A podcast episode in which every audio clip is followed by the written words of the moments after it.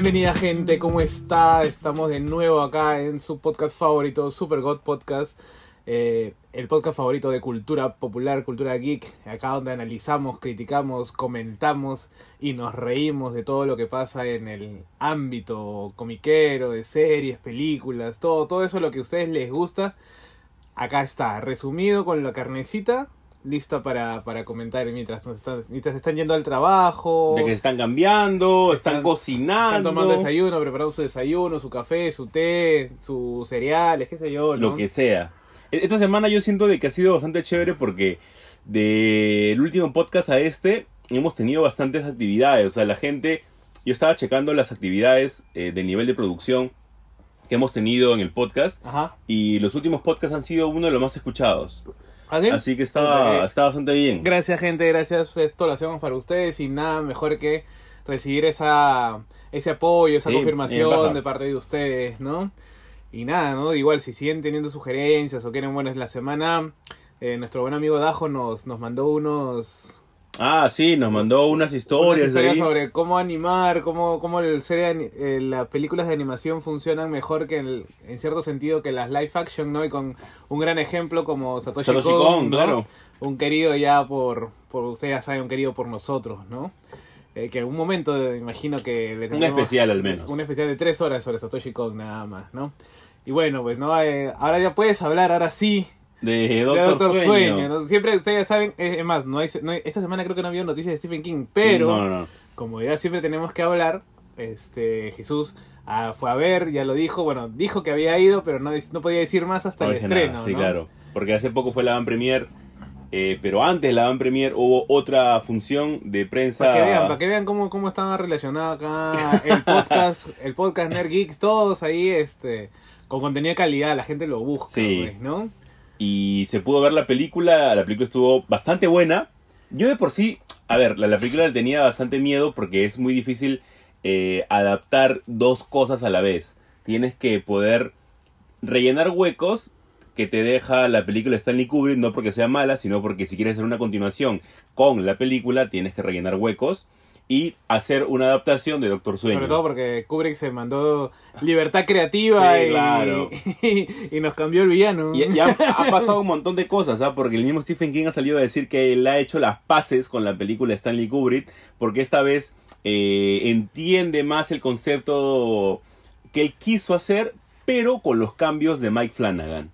Entonces ya ahí está bastante bien porque Mike Flanagan te da un... Mike Flanagan le puso la mayonesa para que pueda pasar. Sí, alucina, porque si te das cuenta de esos pequeños eh, flashbacks que son como que si los pones dentro de la cronología de la película De la Stanley película, Kubrick, ajá. funcionan bien y te da más importancia a Dani. Claro. Tú ya viste la película, a ti, Sí. te, a ti te gustó bastante. Sí, sí, sí. O sea, bueno, si nos referimos a Resplandor, claro, yo digo, pero esta vaina ya... A mí tampoco me convenció, no digo que sea mala, pero es como la naranja mecánica. O sea, Sí, claro. Kubrick se mandó una libertad creativa alucinante. Funciona, pero si tú quieres ver una adaptación, pues No, si la comparas, chocas. de repente claro. se fue con muy exclusivo a la palabra adaptación y dijo, ah, yo adapto como me da la gana. pues, Claro, claro. Pero este, pero bueno, y en Doctor Sueño es como que es como tener la, la película del Resplandor como un director cut. Claro, Algo así, claro. ¿no? Como que yo corto y pego y más o menos como que la, la trato de encauzar eh, con esta nueva línea. ¿no? Claro, claro. Entonces, claro, tú ves el Resplandor, después ves Doctor Sueño y dices, ah, por eso era o era más, más por ese lado, ¿no?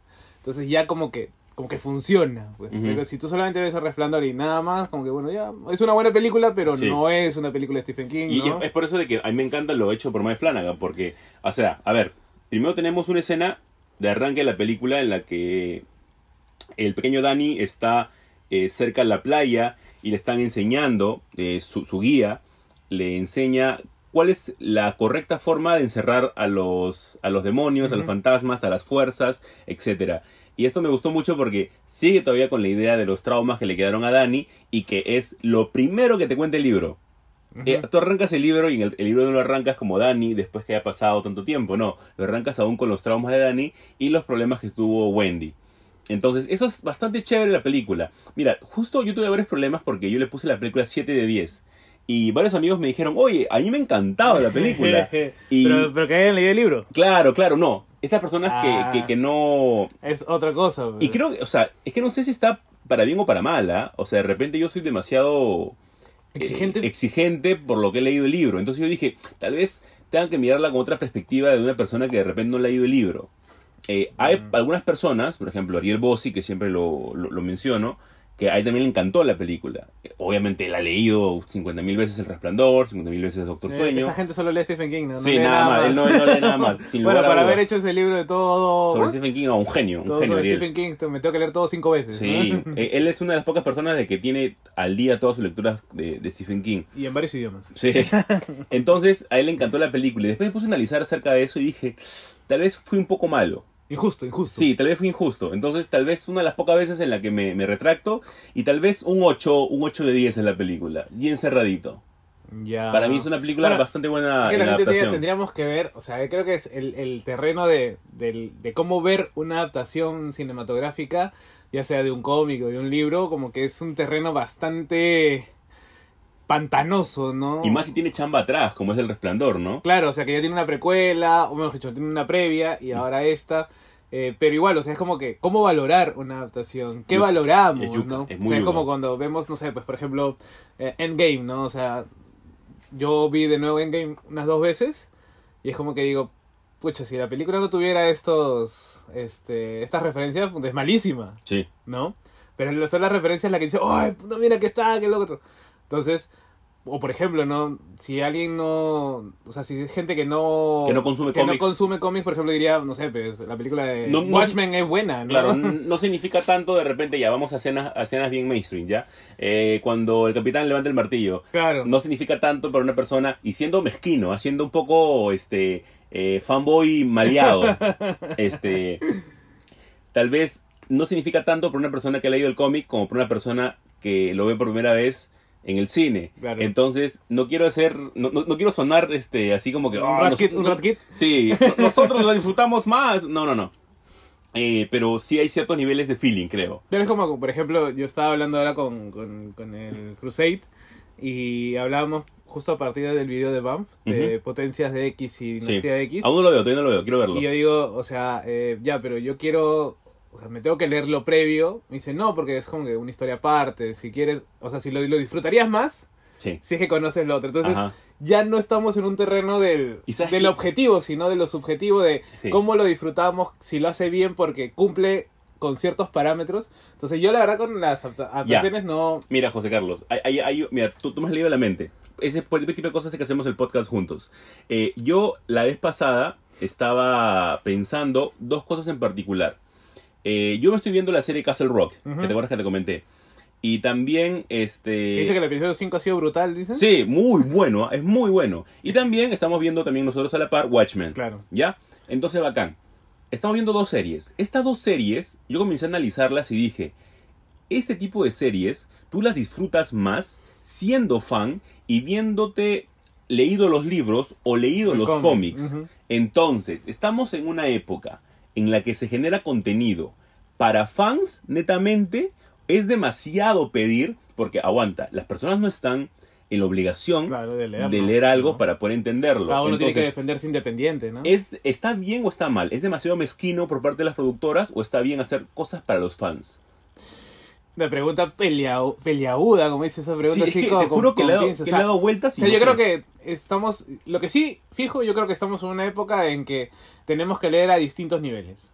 ¿ya? Ya. Eso es innegable, ¿no? Tenemos que leer, eh, ya sea en la serie, ya sea en el cómic, y a lo mucho, inclusive, no sé, en algún momento a alguien se le va a ocurrir contarte una historia, pero en la primera parte te la va a hacer serie, la segunda parte te la va a hacer, qué sé yo, videojuego, la tercera parte te la va a hacer cómic, etcétera, ¿no? Yo creo que en algún momento va a pasar. ¿Qué, qué está ocurriendo? Co- Con Blade Runner, por ejemplo, Claro. ocurre, ¿no? Más o O menos sea, así. y que antes también ocurría no de la manera como la, la pensamos ahora, porque, o sea, tenías la continuación de ciertas sagas o de ciertas franquicias en los cómics, ¿no?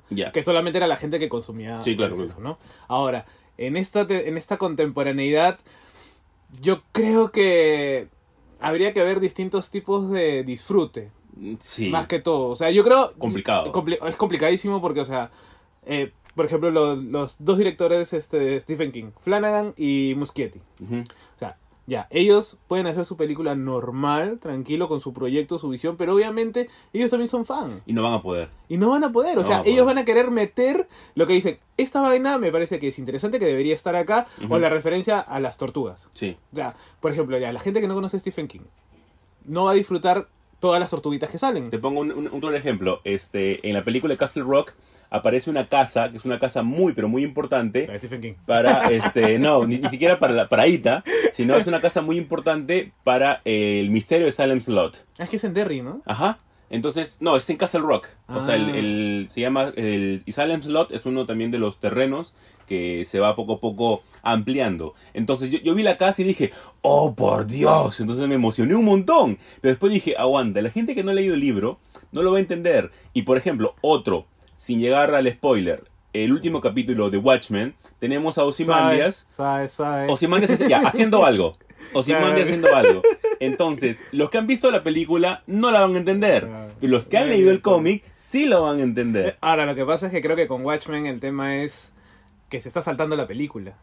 Obvio. No, no, no, bueno, no lo está contando para O nada. sea, él- no existe. no, para él no existe. O sea, existe. hicieron borrón y cuenta nueva. O sea, como que eh, la chamba de Snyder no cuenta. Sí, claro. ¿no? Entonces, ni siquiera creo que ni siquiera Before Watchmen. O por ahí alguna que otra cosita, creo, pero mínima. Como The Midnight Men. Claro, que, que quizás es la única se- one shot, creo que es inclusive más rescatable de todo Before Watchmen. ¿no? Entonces, yo creo que ahí, eh, por eso es que creo que hay est- estos videitos de Easter eggs en YouTube son los que más la gente consume también, ¿eh? ¿no? Es como que, oye, mira, qué bacán, que esto, que lo otro, porque obviamente no podemos consumir o leer todo.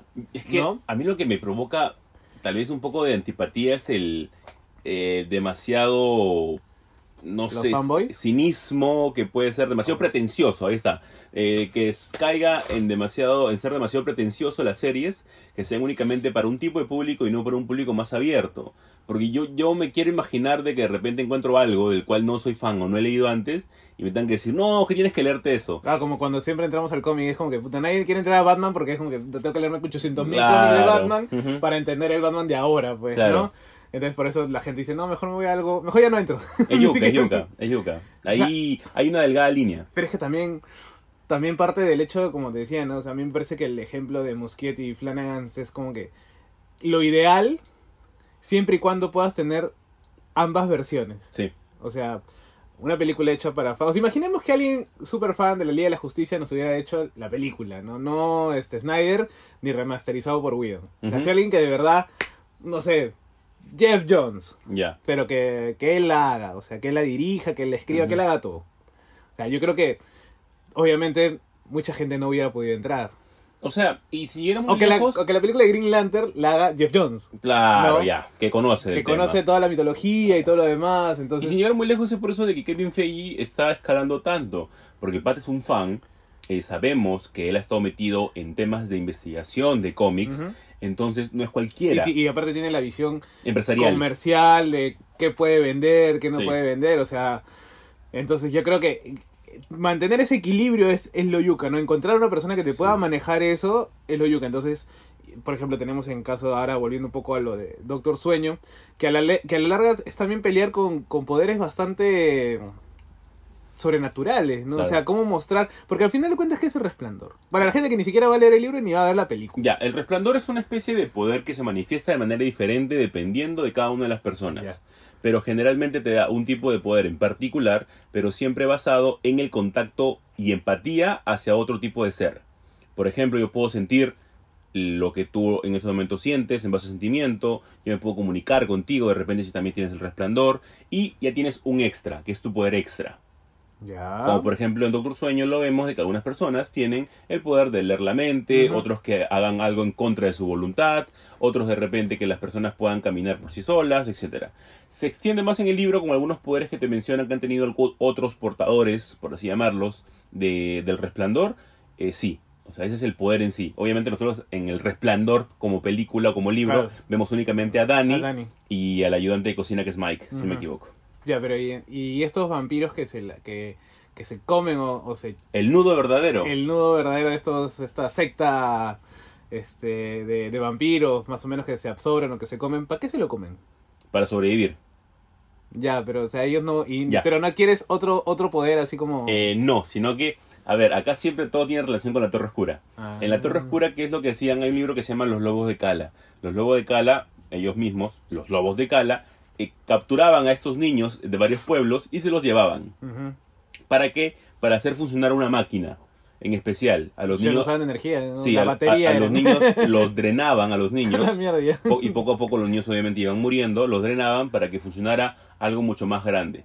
Entonces, eh, ya después tú cuando ves a Dani, tú dices, no, claro, es un niño que también tiene este poder dentro de otro de los mundos, ¿no?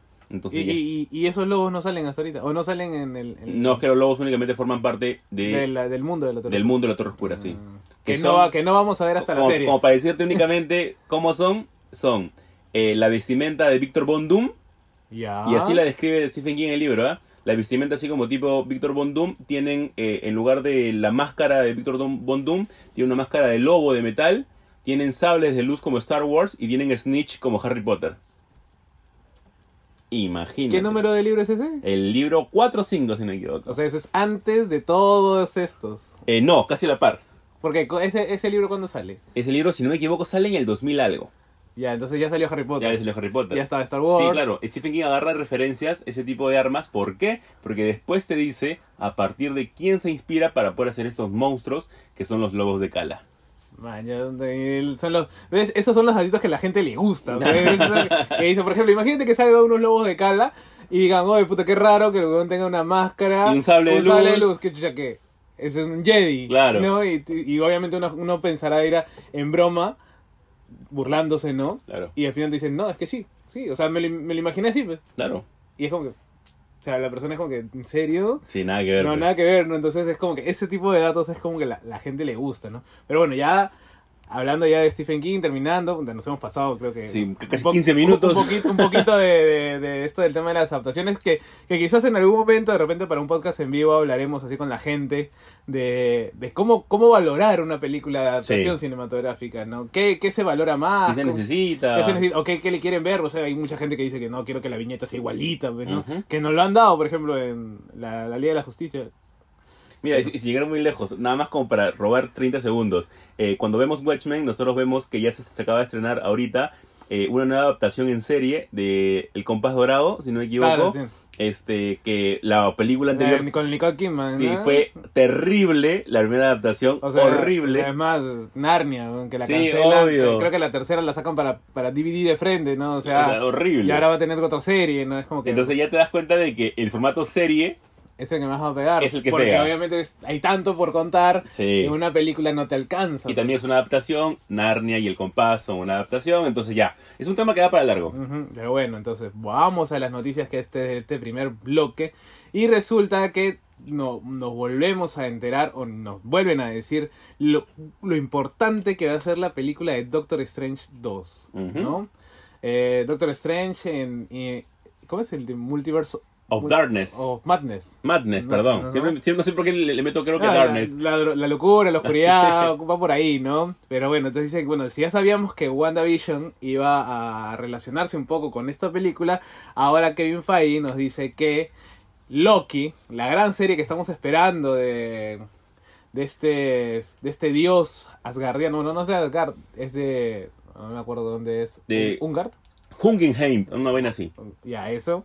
Este va a estar muy relacionado y ahora recordemos que es el, el eslabón, llamémosle así, el eslabón perdido de Endgame. O sea, es el cabo suelto que capaz y derrumba todo Y también. se dice ¿no? que va a tocar dos líneas, o sea, va a decir antes de Endgame, obviamente, lo que hacía Loki y sus vainas locas, y también después de Endgame, o sea, va, va a tocar dos puntos principales. Claro, ¿no? O sea, vamos a ver a Loki saltando de, de realidad en realidad con, uh, con el tercer acto que se robó.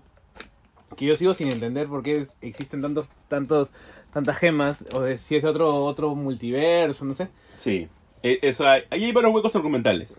Pero Loki es el gran eslabón ahí, que, que la verdad que, que chévere que tener ese eslabón, ¿no? Porque, o sea, Sí, a- claro, puedes jugar más con él. Aparte que tener a Loki es, después de Thor Ragnarok, cuando tú le agarras más cariño todavía, ¿no? Y nada, bueno, pero ahora WandaVision, Doctor Strange y Loki que, que ya se... El próximo año creo que es, este... No, eh, Doctor Strange es 2021, Sí, ¿no? Pero WandaVision y Loki van a ser antes, entonces ya ellos nos van a ir dando... Es más, la vez pasada estaba leyendo que, que el visión que vamos a tener no es el visión de colores, sino es un visión en blanco. En blanco. Sí, como el de los cómics. ¿no? Vamos a tener visión en blanco nomás, ¿no? Que va a ser una recreación, creo, de, de, de- con los poderes de Wanda. Bueno, ahí vamos a ver qué nos cuentan, ¿no?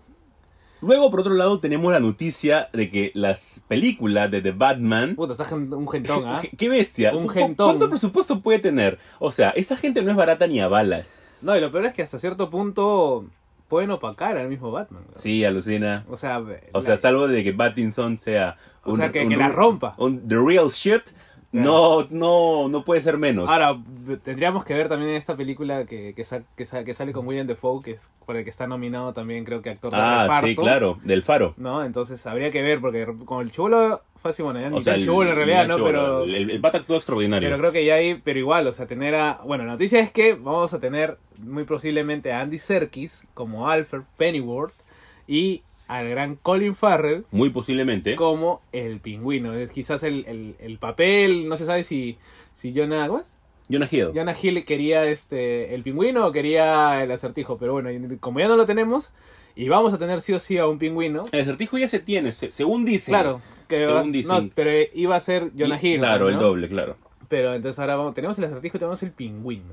O sea, ya, ya de por sí, y te acuerdas que en podcasts anteriores eh, hablamos de The Long Halloween. Sí. Ya, Ya, ya, algo- ya, poco a poco se va. algo parece, algo ima- imagínate que de la nada en la semana, de la nada dicen, tal persona ha casteado para Joker. Ya tenemos The The Long Halloween asegurado. ¿Otro Joker? Sí, obvio, Ah, su madre. obvio. Vamos a tener tantos bandos y tantos Jokers. ¿no? Tantos Joker, alucina. ¿Pero Yo- quién podría ser el Joker? Yo creo que ahí los, los actores, por más que sean buenos, le dicen, oye, te tengo un papel para que hagas de Joker. No, compadre, ahí nomás, ahí bueno, no, en realidad, bueno, en realidad todos han sido como que medio chéveres menos el de Leto. No dando la oportunidad. No, yo sé. Sí. Pero, o sea, o sea, tampoco es un papel maldito. No, no, no, no, para nada. Más maldito me parece Batman.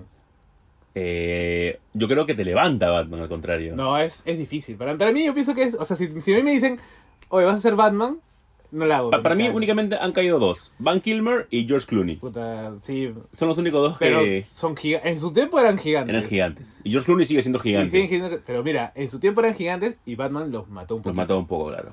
Al menos a George Clooney sí lo mató un poco y lo alejó del, de ese mundo que él quería también verse empapado. Ves, Van o sea- Kilmer siempre has mantenido al- en la mediana, ¿no? Jim Morrison, ¿no? Esa película de Adors genial de... Sí, increíble. de Val Kilmer. Pero vamos a ver. Pero, pero igual, o sea, son, es un gentón. es un sea, gentón, ¿ah? Es un gentón Ahora- que de, de la nada van a castear a Doctor Frío. ¿Ahora qué? ¿Todos están cobrando menos que Battinson? No, ni a balas. No. Pero tampoco están pagando lo que querían porque Jonah Hill quería 10 y no le han pagado los 10. Sí, pero ya, mira, con Andy Serkis, O sea, Andy Serkis estuvo en Marvel, ya, se acabó su papel en Marvel porque él era... ¿Cómo se llamaba este villano? el villano de Black Panther. De Black Panther, ¿no? Sí. Pero Eh, ¿Y Colin Farrell qué ha estado haciendo? eh, Colin Farrell, Colin Farrell no lo he seguido mucho. ¿No? Entonces, o sea, creo que, que ahí, ahí vamos a ver porque no creo que estén...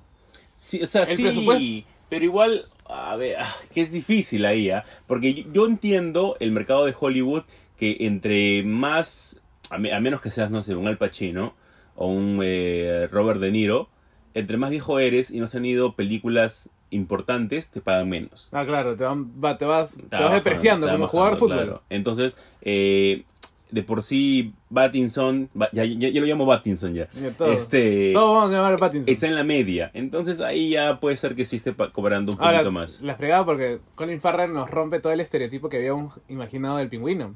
Todo, Sí, gordito, claro. y, todo gordito y chato como Claro, claro. Danny DeVito, ¿no? Pero es más, también eh, tenemos una versión de Oscar Cowell Pop. Ah, Pop en Gotham. en Gotham, el cual también estuvo bastante buena. Estuvo bastante chévere. Así que de repente vamos a ver qué es lo que tiene que, Es- que darnos. Igual, es fregado. José Seca, y la noticia que viene, a mí me alegró un montón. Claro, porque, o sea, la verdad que, o sea, sabíamos esta película, sabíamos quiénes estaban detrás, pero no que ahora quieren hacer todo un universo. Es que está de moda. Sí, pero igual, o sea, es, es, es un chambón, ¿no? Sí, claro. Y, es, y lo que referimos es que pareciera que el Wood como productor, si se acuerdan del Wood, alguno, de Ah, repente. de- de Frodo, Frodo. aunque yo me acuerdo más de Aulas Peligrosas, no sé si te acuerdas de esa película. Sí, claro. La de los aliens, ¿no? Donde sale la flaca en la que. Bueno, era. Que, y lo peor que matabas con qué? Con coca. Sí. No, con droga, tenías O, que o del chivolo de Volver al Futuro. No, también. Entonces, el Wood parece que después de haber estado amansando billetes y dinero después del Señor de los Anillos, eh, se quiere hacer de productor de cine de terror, horror, slash horror, ¿no? Lo cual me parece genial y es que se lo quiere tomar bien en serio también. Y es que él ha hecho eh, esta película con Nicolas Cage, también un otro como que medio desaparecido, pero también gran actor, ¿no? Esta, ¿Te acuerdas de esa película con Travolta doble cara, creo que es? Sí, claro, contra cara. Contra cara, ¿no? Entonces esa, esa gran película contra Volta, ¿no? Eh, que van a hacer una adaptación de algo que un conocido ya del podcast y quizás pilar también del horror, eh, que es Lovecraft. Van a hacer El color que cayó del cielo, una obra Sí. de Lovecraft establecida por Nicolas Cage. Que formaría parte de, de, de una trilogía que empezaría con el horror de O sea, Dunwich. la que, la que sigue La que sería sigue, claro. el horror de Dunwich. O sea, ellos han dicho que quieren un universo Lovecraftiano. Y todos se... "Uh, Ya. no". O sea, Sí. yo digo, Es- en es- algún momento va a salir Tulhu.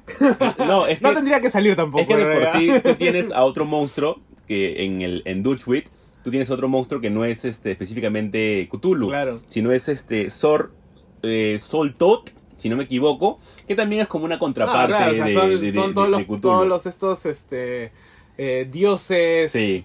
una, monstruos primigenios o bueno no no son los primigenios no no sí ellos son los primigenios porque los otros eran los dioses arquetípicos Claro, a mí lo que me sorprende es que eh, Sol Todd tiene a su hijo que juega una parte fundamental en el libro de, de Horror of Dutchwit. Y yo digo, ya, van a, ni- va- o sea, van a salir Joxogot claro, van a hacer eso. O sea, mi pregunta va porque me implica un nivel de producción grande.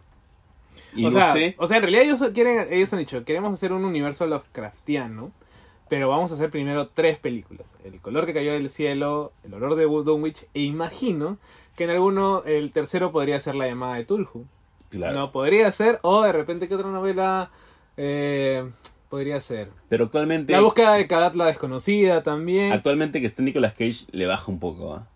¿Por qué? ¿No te parece buen actor? No, me parece buen actor en su tiempo. Actualmente las películas que ha hecho me parecen malísimas. ¿No te gustó Big Daddy? No, para nada. no, oye, para no. nada, para nada, para Oh, nada. Big Daddy es muy bueno. No. Se la- sí, se- yo, mira, yo me acuerdo que cuando vi, cuando vi Kick-Ass, después leí el cómic. Ujú. Y literalmente yo veía a Big Daddy y veía a Nicolas ¿Ah, Cage. sí? sí, sí. Ah, sí. no, o sea, nada. es más, me pareció que, que, que la hizo bien. O sea, que No sé, adaptó bien. siento de que de acá a un tiempo ya Bueno, Nicolas Cage no es lo mismo, ¿De qué año ¿no? es? Pues hace cuántos, 10 Sí, años. claro, ya tiene sus añitos Ya, 10 Kick-Ass, años, o sea, nosotros lo sentimos que ha sido hace poco. Sí, bueno, Pero no, siempre o sea- la paramos viendo en, Netflix. bueno. Sí. Pero vamos a ver lo que Pero- tiene que ofrecer vamos- esta, esta igual, o sea- o sea, pinta bien No, porque igual. del hecho no es algo que se esté haciendo ah, que sea lo común. Es algo difícil que no esperábamos. Que, que aparte, o sea, a ver, eh, la película ya está hecha. Creo que se va a estrenar, si no es en febrero, en marzo, creo. Esperemos que llegue acá también eh, lo más rápido posible para ir a, para ir a poder verla. Y que llegue al cine principalmente, porque a Claro. veces no llegan.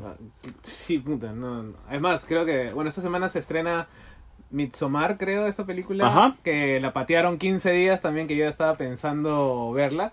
Pero ojalá que llegue. Bueno, es Nicolas Cage. Puede ser que llegue. Puede ser que la gente ya de 30 para arriba, 25 para arriba, le tenga cariño, ¿no? Sí, ojalá. Pero lo bacán era que, lo que quería también para redondear esta noticia, es que eh, lo más cercano que teníamos era la trilogía del apocalipsis de Carpenter, pues. Claro. Y, O Reanimador, Heather West Reanimador, que era esta película de los Mad Doctors, ¿no? lamentablemente infravalorada ¿Cuál, eh, Reanimator. Sí.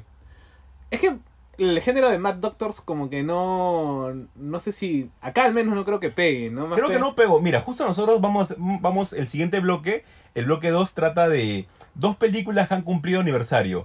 Y Yo justo lo que tenía en mente mientras que armábamos la pauta y todo, era de que únicamente tienen de diferencia cuatro años. Y pues es alucinante la diferencia que puede haber en producción. ¿no? Sí, increíble. Y la historia también. Y la gente se pegaba un montón con esas historias. Entonces de repente la época de Reanimator justo fue esos años que la gente no se pegaba tanto. No, y aparte que, bueno, después viene que también la, la- O sea, yo creo que tampoco las de Carpenter han pegado lo suficiente. O sea, Sí, no, le, no le dieron la... la ¿Cómo se dice? La, la vitrina necesaria. Claro, fue de Halloween, ya es difícil. Sí, no, entonces como que bueno, eso es lo más cercano que teníamos a Lovecraft y ahora tener este universo Lovecraftiano, pues a mí la verdad que me, me entusiasma Sí, mucho también, un montón. y me obliga también a volver a leer las, Sí. las novelas, los cuentos, Sin lugar a duda. ¿no? Este, por ahí que me consigo alguna edición chévere, pero, pero nada, ¿no? Entonces esa ha sido la... la ojalá el Iowa no la cae. No la cae. ojalá. Y la noticia, la, la noticia parodia, comedia para Ah, no, a mí me cerrar ha el encantado, A mí bloque. me ha encantado esa Sí. noticia. A mí... A ver, la... No, pero dilo tú, pues, porque ya dije la otra. La noticia es que es, se dice que es muy probable de que en la nueva película de Spider-Man Into the Spider-Verse, obviamente tienen que sumarse nuevos Spider-Mans que nosotros no hemos visto previamente. Entre ellos, Spider-Man 2, que es nada más y nada menos que el Spider-Man japonés. Pues, o sea, era, era- A mí me encanta la idea. O sea, no, no, no es. De repente la gente no voy a confundir con Penny Parker, ¿ah? No, no, no, no, no. Y es otra, y es otra japonesa también. Que viene con su mecha, ¿no? Pero este Spider-Man que es este Takuya Yoshimiro. Es el. Si saben lo que son los Sentai. Por ahí que pueden recordar y ver, ¿no? Porque esta es la versión de Spider-Man que es un Sentai Sí. que o sea que es bueno en la época que era de Ultraman porque eh, los poderes de este Spider-Man vienen de del espacio no entonces este el, el disfraz de Spider-Man es un disfraz que él se coloca presionando un botón en su muñeca o algo así entonces tenía y tenía todo lo de un Sentai o sea era ver eh, Lifeman Flashman eh, Jivan y cómo se llama el otro Kamen Rider Kamen Rider. Kamen Rider juntos, ¿no? Pertenecía a toda esta vaina, este, este grupito. Y bueno, a mí la verdad que me, me fascina. O sea, ya la película de por sí como que tiene mi, mi venia o mi, mi, todas mis fichas. Sí, claro, viene con un historial bueno, ¿no? No, y aparte que te habían dicho que, o sea, al final de la 1, no sé si te acuerdas, eh, sale creo que Spider-Man 2099, Ajá. ¿no? Y supuestamente iba a salir el Spider-Man de la serie de dibujos de los 60 también, ¿no? Ujú. Ese donde está el meme de que se miran uno al otro, pues, ¿no? Entonces, ahora tener a un Spider-Man japonés, mí la verdad que me emociona mucho, quizás porque me gusta este tipo de relaciones con la con lo kitsch o con lo japonés, ¿no? Ahora, si le meten una animación medio anime, pues sería mejor, pues. Pues ¿no? sí, quién ¿No? sabe que de repente ahí tenga su propio tipo de animación. Entonces, lo que quiere decir que ya no vamos a tener a los otros Spider-Mans. Claro, tal vez algunos regresen, algunos. Ojalá que vuelva Peter Parker. Eh, claro, que regresen de repente, no sé, el Spider-Man Noir y regrese Ojalá porque, Peter Parker. para que le hagan justicia al Spider-Man Noir, ¿ah? No, no, no. y, y nuevamente caemos en el tema de que es Nicolas Cage. Porque es Nicolas Cage la persona que le da La voz. La voz. No, pero ahí el tema del guion, pues. Sí, claro. O sea, yo, yo creo, yo pienso que no le dieron lo suficiente al Noir, creo que porque por ser ambientado y los ser un poco más, ser un poco más sangriento también. Claro, ¿no? O sea, un poco más violento, ¿no? Aunque Sí. también es una película para chivolos, pues, Claro. no, no, no, tiene que haber tanta sangre, ¿no? Pero bueno, entonces vamos a ver. Yo la verdad que como ya dijimos la semana pasada, que creo que fue la noticia, ¿no? Ujú, sí. Eh, estamos súper emocionados, vamos a ver qué nos depara y obviamente cada noticia que salga, cada imagen nueva, acá en Supergot la vamos a tener. Y como bien dijo Jesús, el próximo bloque viene un bloque de aniversario. Vamos a empezar creo que a tener este, este, estos motivos de aniversario así para poder hablar de cosas que en su tiempo marcaron época. Y pues, porque somos unos viejos nostálgicos de la Claro, vida. También, también la nostalgia siempre, siempre vende también, ¿no? Así que quédense con Quédense. nosotros que el segundo bloque viene con todo y lo principal, con un montón de sangre. Cargadito, ¿ah? Help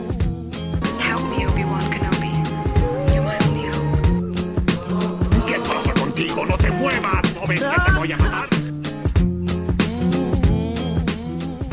Arrancamos con un segundo bloque que nos emociona un montón. ¿Por qué nos emociona un montón? Uno, Porque son una de las cosas que tal vez a nosotros nos dio más miedo en nuestra chiquititud. Y justo en esta época, únicamente con cuatro años de diferencia, se estrenan dos películas en particular. Una llamada Pesadilla en Elm Street y otra Chucky el muñeco diabólico. Dentro de estas dos películas se cuentan historias totalmente distintas, pero a pesar de eso ambas giran en torno a un personaje que ya va a formar parte de la cultura pop hasta después que toda la Tierra explote. Hablamos de nada más y nada menos que de Jason Borges y de nada más y nada menos que Charles Reed Ray. Estos dos personajes... En- Jason un Freddy Krueger. Freddy Krueger, ¿verdad? ¿No? No sé por qué ando pensando en Jason Borges. Inclu- Incluso cuando armaba la Pero- pauta... pero ni siquiera toca Viernes 13. un- No, no, incluso cuando armaba la pauta, este, comencé a buscar, y pusiste... eh, no, no, pa- para armar la, la, el banner, Ajá, y ibas a poner ya Jason. iba a poner a Jason. Y yo dije, aguanta, ¿por qué estoy con Jason? No sé por qué ando con, con ganas de ver otra vez Jason. Eh, hablamos de nada más y nada menos que de Freddy Krueger. Bueno, que es un, es una, es un ícono, ¿no? O sea, que todo arranca en el 84. El 84, o sea, Han pasado 35, 35 años. años. ¿no? Bueno, justo el mismo año las tortugas ninja, obviamente. ¿no? claro, claro. Pequeño detalle. Pequeños datos así que vale la pena mencionar siempre. Pero igual, o sea, a ver, Freddy Krueger, ¿no? ¿Cuál fue, cuál, cuál fue, a ver, para arrancar, cuál fue la primera película de Freddy Krueger que, que viste? Porque la 1 ni a balas. No, no, yo creo que vi cuando la daban en Cine Millonario, debo haber visto la 2. ¿Cuál Ya. es la de Volcán de Sangre? ¿La 1 o la 2? La uno. uno. Ya, entonces vi la 1, pero ya cuando la pasaban en televisión, pues, ¿no? Ya. Yo arranqué con la 3. Con la de los X-Men. Sí.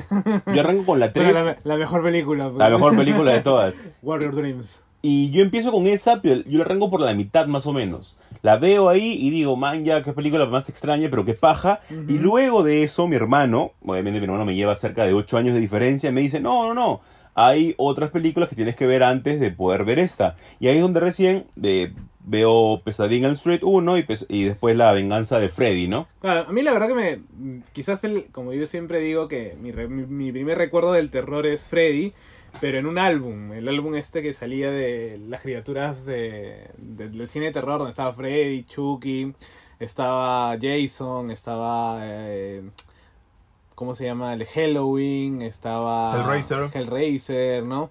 Y a mí el que más me había dado miedo siempre ha sido Freddy Krueger, quizás por el hecho de que está quemado. Ya. ¿no? Y que tiene, bueno, las garras, ¿no? Entonces, como que siempre me rehusaba a, a- a ver las películas de Freddy. Aparte que te atacaba en sueños, ¿no? o sea, era literalmente, Claro. literalmente la fórmula para no dormir, Sí. ¿no? Entonces, o sea, justo en el momento más vulnerable quizás, que es durmiendo, el, el huevón viene y te ataca, pues, ¿no? Claro, o sea, y para colmo la historia era bien paja, porque la historia de Freddy es una persona que lo culpan por una serie de casos, entre ellos de, de secuestrar niños y, y, Y violación también. y violaciones, y lo encierran en su casa y lo queman vivo.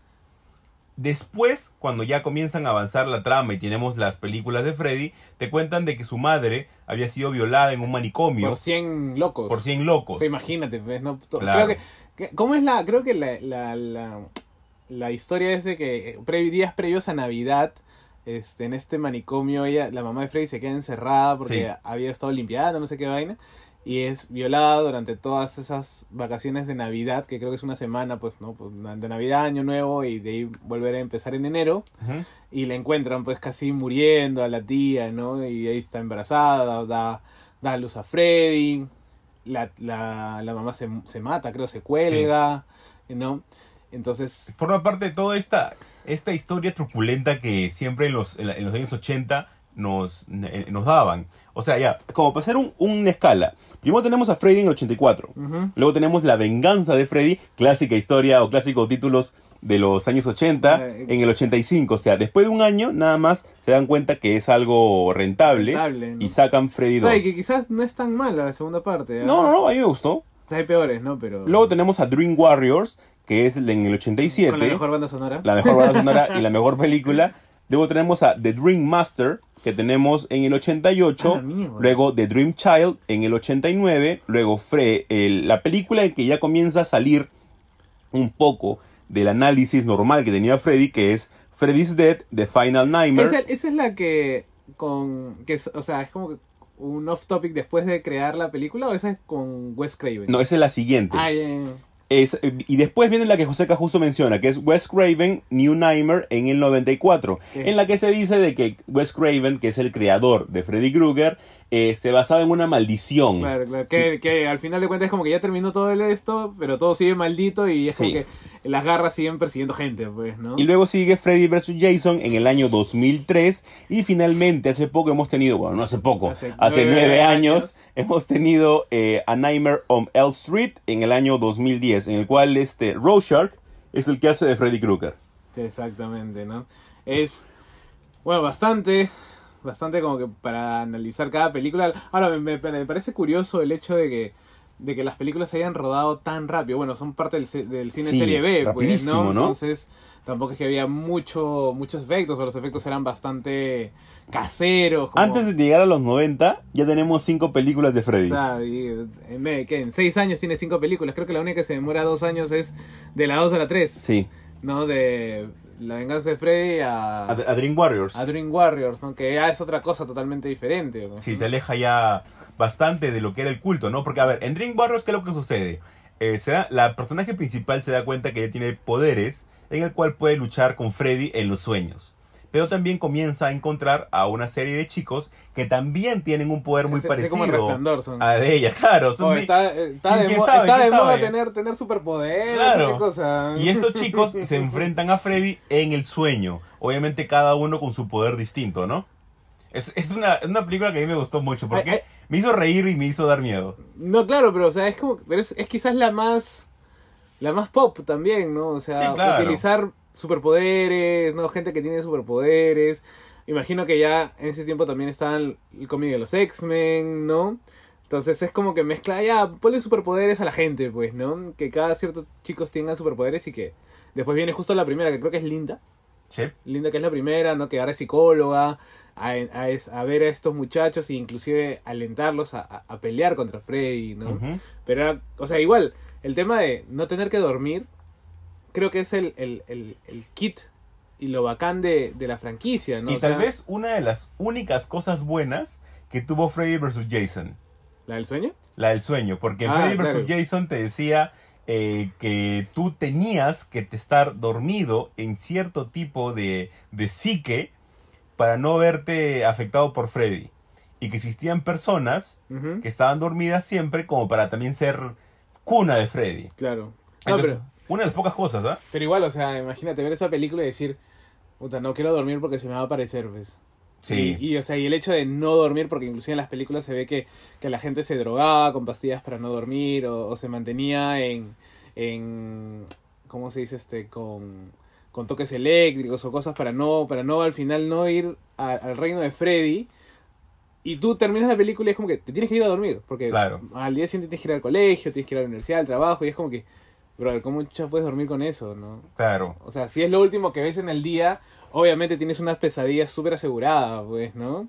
Y encima de las escenas no eran tan delicadas y quizás por eso son No, muy para buenas. nada. Es más, la escena que tenemos con Johnny Depp Chivolo es una escena bastante sangrienta y es bastante buena. Es por eso que a mí me vacila el hecho de que sea pionera en varios temas en esa época. Porque luego después, como ya avanzando en el tema, luego de cuatro años tenemos a Chucky, en el muñeco- 88. en el 88, que también es bastante sangrienta, pero tiene un tipo de historia real y a la vez un poco yendo hacia la magia negra, que es esta persona que es un criminal que está a punto, y mira el punto curioso, José Carlos, ¿ah? únicamente nosotros comenzamos a ver Chucky a partir de la persecución que termina en la tienda de juguetes, ¿verdad? Es la de la 2. La- claro, no, en la 1. En la 1 cuando vemos a Chucky. Ah, ya, ya. Entonces, mira, tenemos únicamente ese punto en la historia, que luego de muchísimos años, en las películas de secuela la van a tratar recién. Que ya tú, tú imaginas Ah, claro. a qué, Claro, a qué estoy hablando. Claro, la película, o sea, la- es que quizás en ese y quizás eso es lo bacán de una franquicia cuando tratas de buscar eh, los orígenes, porque claro, tú en la primera película de Chucky ves solamente a Charles Lee Ray Corriendo. corriendo, herido, entrando a la juguetería y haciendo el conjuro y traspasando su alma. Ya, Ah, pero. ¿cómo llegó ahí? O sea, y la verdad que nunca te lo preguntaste. Nunca, tampoco. nunca. O sea, nunca dijiste como que, bro, ¿cómo llegó Charlie Ray a eso? No, o sea, era como que ya, porque Charles no era importante, importante era el muñeco nada más. Claro.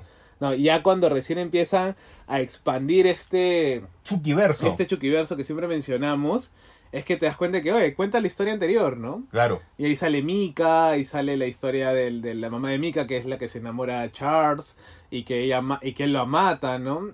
Y o sea, que la apuñala, inclusive apuñala a Mika, y Mika por eso se, se queda en, en silla de ruedas, ¿no? Entonces, todo ese, ese... Todo eso lo vemos, por ejemplo, en La Maldición de Chucky. Claro, que ya son después, ¿no? Y, y encima, para, fa- para gusto de los fans, te traen a Andy viejo. Claro, o sea, y ni siquiera cualquier Andy. El el actor, que, hizo de Andy. Es como que imagínate, entonces, no sé, no sé si el pata volvió a tener chamba de actor. No No, creo, lo sé, no creo. es, que es como, es como Anakin, pues, es como Claro. Anakin, que es como que... Y entonces imagínate que tú estás, no sé, pues chambeando, qué sé yo, de repartidor. Oh, ¿qué es una película? Y es como que te llega un mail, dice, este, aló, sí, este, mira, vamos a hacer una película eh, de Chucky. Pero esta es la sexta, quinta, sexta No, película. ni siquiera llegas ahí. Dice, no se diga más.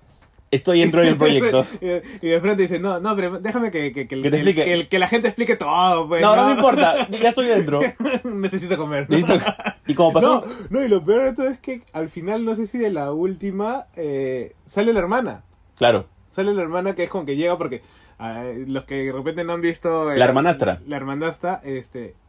Andy... A ver, como pasé un repaso... Secuestra- Claro, claro. No, no, aún no, aún no, aún no, aún no lo cuentes. Como pasé un repaso de cómo es... Ah, ya, ¿cómo, cómo claro, lo visto ya? cómo, a dónde llegamos. La primera. El primero, Chucky, muñeco diabólico, en el, no- en el 88. Ya, Andy chiquito, Andy mamá chiquito, loca, mamá loca, y al el final policía. el policía, nada más. Que, lo, que creo como que, como dice este, el de lo resumo es, simplemente agárralo Y empújalo. y empújalo. Ya es está. un muñeco. ¿Cómo el muñeco te puede, te puede atacar a ti, me entiendes? Eso es lo que ¿No? nosotros conocemos normalmente. Luego viene Chucky 2, que es en el año 90. Claro. Que es cuando a Andy ya lo mandan a, una, a un hogar en la que encuentra una chica que también es una... una Kyle. a se llama Kyle. Kyle, se llama Kyle. La cual también es una chica adoptada y obviamente sufre la venganza de Chucky. ¿Cómo era?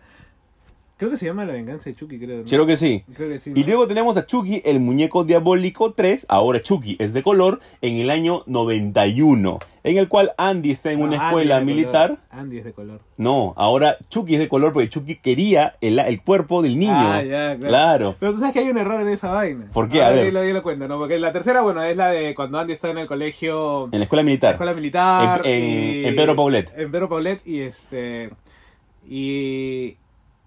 Y hay un chiquillo nuevo que es.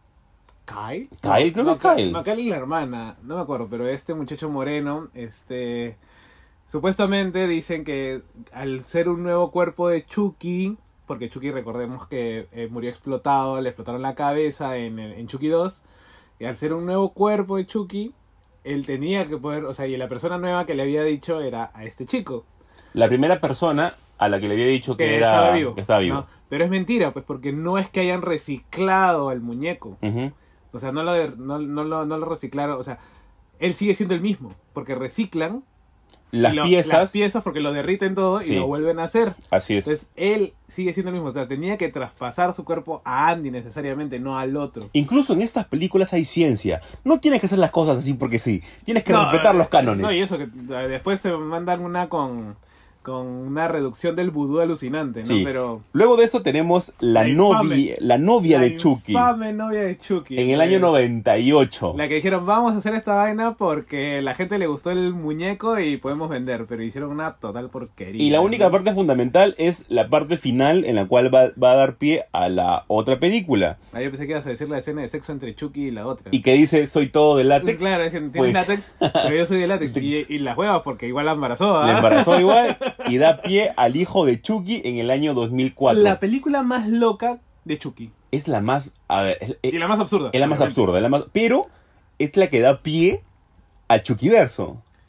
Porque si te das Claro. cuenta, te comienza a explicar acerca de Glenn, que es el hijo. Glenn Glenda. Glenn Glenda, te comienza a explicar el, el, el porqué de este hijo y da pie justo a la maldición de Chucky en el 2013 y al culto de Chucky en el 2017. Claro, no, pero alucinante, o sea, al menos el- la idea de, de Glenn Glenda, que es que eran gemelos, o sea, Eran Chucky, gemelos. Chucky la chuntó de una y, y, eran, iban a ser dos, ¿no? Una con la personalidad de Chucky, que era Glenda, que es más asesina, y, la, y el otro que es Glenn, con la personalidad de Tiffany, que es un poco más reservado, ¿no?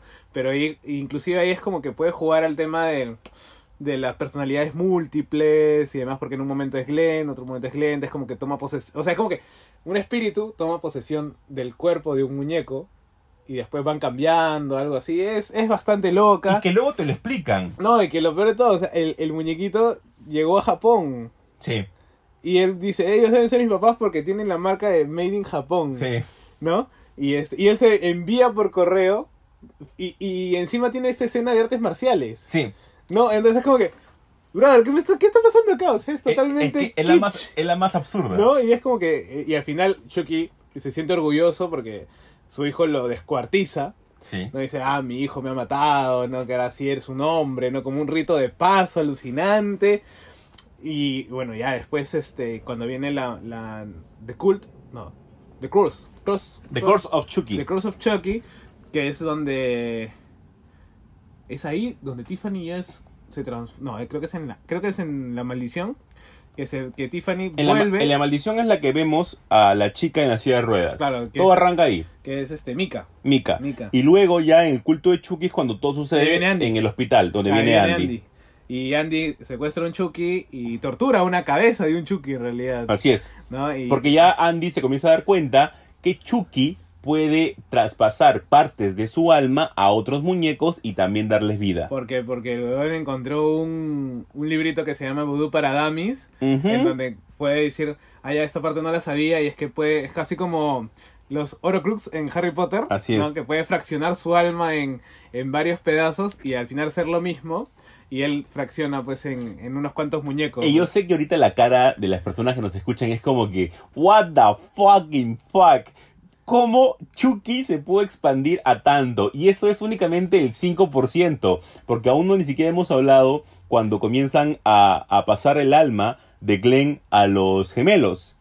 Claro, pero ese, es- ese es en, en la maldición. En la maldición de Chucky, Porque, claro. O sea, eh, supuestamente el, está, eh, al final de, de- del hijo de Chucky, eh, que Chucky está descuartizado, todo, se ve que Tiffany ya se transforma, o sea, se, se va a un cuerpo de, bueno, de la actriz, en realidad, que era la de la 4, o sea, en la 4 ella era una actriz, era una normal, una persona normal, que era fanática de Chucky, pero después vuelve la misma actriz a otro tipo de papel, en donde también recibe el alma de Tiffany, y, y ella hace lo mismo con Glenn Glenda en dos gemelos. Ahí los pasa a dos niños distintos. Claro, pero él era fregado porque Glenn Glenda, o sea, el único muñeco, eh, tenía algo de eh, seis años, creo, cuando sale en la película. Y Ajá. trasladan los, la- el alma a recién nacidos. Entonces es como que eh, Glenn Glenda tienen nueve años en cuerpo, pero en espíritu tienen 15. Así es. ¿no? Entonces este, estaban celebrando el cumpleaños de ambos y le llega un paquetito con un brazo de Chucky. ¿no? Y es cuando Glenn, a Glenn le llega, ¿no? Y este y Glenn se, se pone nervioso, Tiffany se da cuenta, entonces ahí es cuando vuelve todo el, el la, la mitología, vuelve todo la, la- el fantasma de Chucky, por así decirlo, y él se vuelve a armar, ¿no? Como, Claro. como mismo Incarri, se vuelve a juntar sus piezas y se transporta. Entonces, como decimos, él ahora puede tener tantos clones como quiera su alma, o aguante su espíritu, mejor dicho, ¿no? Es por eso que luego tenemos una película, la cual no hemos hablado. Para mí me pareció bastante mala la Ah, película. pelota. De la última película de Chucky que ya no forma parte de este canon. Sí, Eh, pues, esto es como un nuevo reinicio. No, ni siquiera al inicio. O sea, lo que pasa, a ver, si, si tomamos en cuenta el tema de la, de la pelea de la franquicia, es que eh, Universal hace esta película para ganarle a Don Mancini, que es el que está haciendo la serie, Claro, que es la continuación de la última película. así es. No, entonces Universal dijo, ah, no, está bueno, yo hago mi película. Y hicieron la película en cinco meses. Sí, pero, o sea, es un reinicio. Claro, es un reinicio es- a, a su manera que quisieron hacerlo. O- ellos sencillamente han visto, eh, ya, el- con el boom tecnológico que vivimos actualmente, vamos a meterlo también con Chucky. Y forma algo que, a ver, estuvo bastante malita la película. Y es- está dentro de, ese, de esa delgada línea que está entre ser mala, pero tan mala que llega a ser buena. No, Eh, ese, es- ese es el cine serie B y esta sí, no. claro. Pero esta ahí que está en esa delgada línea. Eh, lo único bueno es que tiene la voz de Luke Skywalker, de Mark Hamill. No, y está, y está esta chica, eh, la de Legión, ¿te acuerdas? Sí, claro. Ya, la que es este. No me acuerdo cómo se llama. El... La, la que hacía la novia. Sí, sí, sí. O sea, esta actriz que es la mamá o la hermana, la apoderada del nuevo Andy, Ujú. ¿no? Pero igual, o sea, pierde todo lo. Y quizás ese es el gran problema de los nuevos reboots, weón. O sea, por ejemplo, Pesadilla en Elm Street, eh, Wes Craven, eh, bebi- bebe mucho del tema de, de quizás la magia, bebe del tema de lo. De lo, de lo oculto, de lo esotérico, de lo arcano, al tema de los sueños, ¿no? que, o sea, los que sabemos un poco, los sueños es el, eh, o cuando uno se va a dormir, es el momento más vulnerable que uno tiene, Claro. ¿no? Es como que te duermes, entras en sueño y, y el mundo se puede caer y tú no te vas a dar cuenta, ¿no? Te puede caer, no sé, pues un terremoto, se te cae la pared encima y te moriste. pues, ¿no? Pero también está en el hecho de saber en qué, momento, en qué momento terminar la franquicia. Porque, a ver, otro ejemplo es John Carpenter. Y Carpenter, por ejemplo, con Halloween, él ha vuelto a sacar una continuación de la peli las películas de la franquicia de Halloween. Igualito que está haciendo o que ha hecho este... Ah, se me fue el nombre de este director de Terminator. Cameron. de, de, de Cameron. Justo iba a hablar de Cameron. Eh, ¿Por qué? Porque él igual ha quitado varias películas que formaban parte de la continuidad de, de Halloween y él ha hecho una continuación directa. Entonces, eh, a mí la película no me gustó mucho, justo la vi en Navidad y no me gustó para nada la película de Halloween y dije, déjala como está, o sea, a veces hay que dejar franquicias morir y que ahí queden bien y chévere. Como por ejemplo, el mejor ejemplo de todos de cómo dejar morir una franquicia es la franquicia de Volver al Futuro. Déjala ahí nomás, que, envejeza bi- que, que envejezca bien y ahí nomás no la toques. No a ser que en algún momento nos digan que, que, Que vuelve, a una continuación, No, o un reboot. un reboot. ah. No, pues, aunque lo que pasa es que es hija de su tiempo, ¿no? Sí, claro. Entonces, pero por ejemplo, volviendo un Claro. poco al tema de- del, del, del, del gusto con cómo se hace la franquicia, o sea, en, en Chucky tienes el tema de la brujería, del vudú, inclusive hay una escena en la casa de John, que es el que le enseña a Charles al, al inicio y le dice, John, ¿por qué me estoy volviendo humano? La escena del ¿What? ¿What? ¿No? Que, que siempre lo usa este. Te lo resumo. ¿What? ¿No? Entonces, este. Y aparte que era. En, en cambio, el nuevo Chucky no tiene eso. O sea, es que es como. Claro, y puedes hacer inclusive, ¿ah? Puedes hacer una, una, una, una equivalencia entre magia y tecnología. Tranquilamente, ¿ah? Con un tema de transhumanismo y todo lo demás, lo que quieras. Pero no lo hacen. Sí. O sea, no quieren ir a esos conceptos. Simplemente es como que, ya, coge el muñeco y puta, ponle bien. O sea, inclusive marionetas asesinas tienen magia. Claro. Entonces, imagínate que hagan un reboot de marionetas asesinas y que sean robots. Pero, No, para nada. O sea, no funciona. ¿no? Rompes toda la mitología. No, entonces, o sea, eh, creo que el, el problema, al margen de, de dejar morir a las franquicias y todo, algo que siempre decimos acá, es que si la vas a hacer, bebe de, de la tradición de ellas, cómo fue creado, cómo fueron hechas, y a partir de ahí coge y ve lo que, lo que más conviene. Si no, no, este, después tenemos, qué sé yo, a ver, ya dijiste la de Halloween, eh, ¿qué podemos hacer? ¿Qué, qué otra, qué otra franquicia? Ah, la, la de Masacre en Texas, pues. La ¿no? masacre en que Texas. no, que no es parecida ni siquiera a la primera. También tenemos a la de Las montañas tienen ojos. Este, tenemos, bueno, sin llegar muy lejos, a las mismas de Freddy, que también tuvo su última versión en el año 2010, que ya tienen que... Que no es tan mala. A mí se me pareció malita, a mí sí me gustó. sea, de, por sí el hecho de la, del rostro de Freddy no me gustó para nada. Ah, bueno, claro, ya es que ya es otro tipo de, de- de tratamiento, ¿no? En cambio, eh, imagino que a, a Alfredo original era puta, ponerle toda la huevadita y todo lo Claro. demás, es que quizás es más artesanal. Pues, y el de acá, el último de Freddy es más realista, entre comillas. Es como ver- se vería una persona realmente quemada. Ah, claro, pues, ¿no? En cambio Claro. el otro exageraba porque era como que... Es como la mosca, por ejemplo, pues, ¿no? Claro. Puta, yo no estaría mal que me haga un reboot de la mosca, ¿ah? Bueno, es que también juega solo, pues. Porque- A- a- porque la mosca tiene la 1 y la 2. claro, De por sí la mosca es un, es un remake. claro. Entonces, ya pues, e- eres un remake que fue, eres la más conocida de todas y que te hagan otra es como que, bueno, tú fuiste un remake, entonces Podría ser, ¿no? podría ser, sí. O también la cagas. O también la cagas, claro. No, es un té filtrado por tres, tres partes, ¿no? Tres veces ahí. eh, y bueno, pero eso ha sido el... el- es, es- y algo que quizás para, para terminar, algo que me llama mucho a reflexionar es cómo celebramos esto, ¿no? O sea, en su tiempo eran innovadoras. Ahora, ¿habrán películas contemporáneas que vayamos a celebrar en 30 años? ¿Quién sabe? Y quién sabe que lo, lo estamos viviendo ahorita con el Conjuro, por ejemplo. Con el Conjuro, con Anabel, que son las franquicias más novedosas que tenemos eh, en, en nuestro día a día y que cada vez se van ampliando más. O sea, de acá a unos 30 años, como se ha cumplido, o 35 años, como se ha cumplido con Pesadilla en el Street, que alguien diga, claro, peli- la, toda la, la- el universo del ¿Ese con Conjuro. qué empezó? ¿Con el Conjuro 1? No. Con el Conjuro 1, ¿No claro. con Annabelle? No, en realidad todo arranca, si no me equivoco, con Insidious.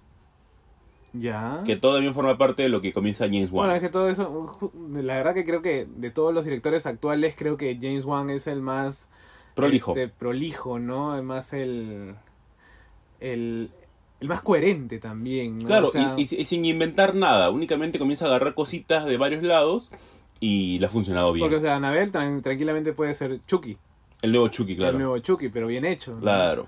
Sea, las posesiones y todo. Pero yo digo ya, y aparte, y aparte de James Wan, ¿no, ¿no podríamos decir lo mismo con, con Saw? ¿Con Jigsaw? Yo creo de que va a envejecer feo eso. Sí, ¿no? A diferencia del universo del conjuro que sí puede... eh, Es más, ya no, le han ya no le vuelto a sacar películas. No, ojalá que no, hay nomás que ¿no? pagar. Es Ya, que sacaron sí, muchas sí. muy rápido también. En 3D, en 4D, en 5D, ya no sé cu- cuántas versiones Pero, eh, sacaron. pero digo, o sea, mira, estamos celebrando 35 de Pesadilla en el Street, 31, 29 de, del, de Chucky, por ahí que podríamos celebrarlas de hasta de los cazafantasmas, creo, sí, ¿ya? claro. Pero y ahora, Eh, de repente del 2008 al 2038, eh, Iron Man. Sí, quién sabe, ¿no? no sé, ¿ah? Y eso que todavía tiene para rato esta, No, no, estas películas. Pero igual, o sea, el 2008 es el, el inicio de Iron Man. Pero, Pues no, sí. pero no sé si vamos, vayamos a celebrarlo. Así que si ustedes les gusta Freddy Krueger, les gusta Chucky y de repente les da ganas de volver a ver las películas después de habernos escuchado, ya saben que nos tienen que etiquetar, se toman una foto. eh, estamos en Instagram ya con arroba supergod.podcast y o nos pueden seguir a Jesús, a mí, eh, en nuestras redes también. Y nada, esto es siempre eh, un poco el golpe, el bloque nostálgico que nos gusta tanto. Y se viene también prácticamente un bloque nostálgico, pero siempre, pero siempre el marketing y esta gran potencia que es el streaming nos da otro golpe nostálgico, pero bonito, chévere, después de nos tantos no- golpes nos ha- feos. Literalmente nos ha agarrado así como que en, en paños menores porque nadie se lo, se lo imaginaba. Pues, ¿no? Para nada, y por eso venimos. Únicamente le voy a decir que preparen su cosmo.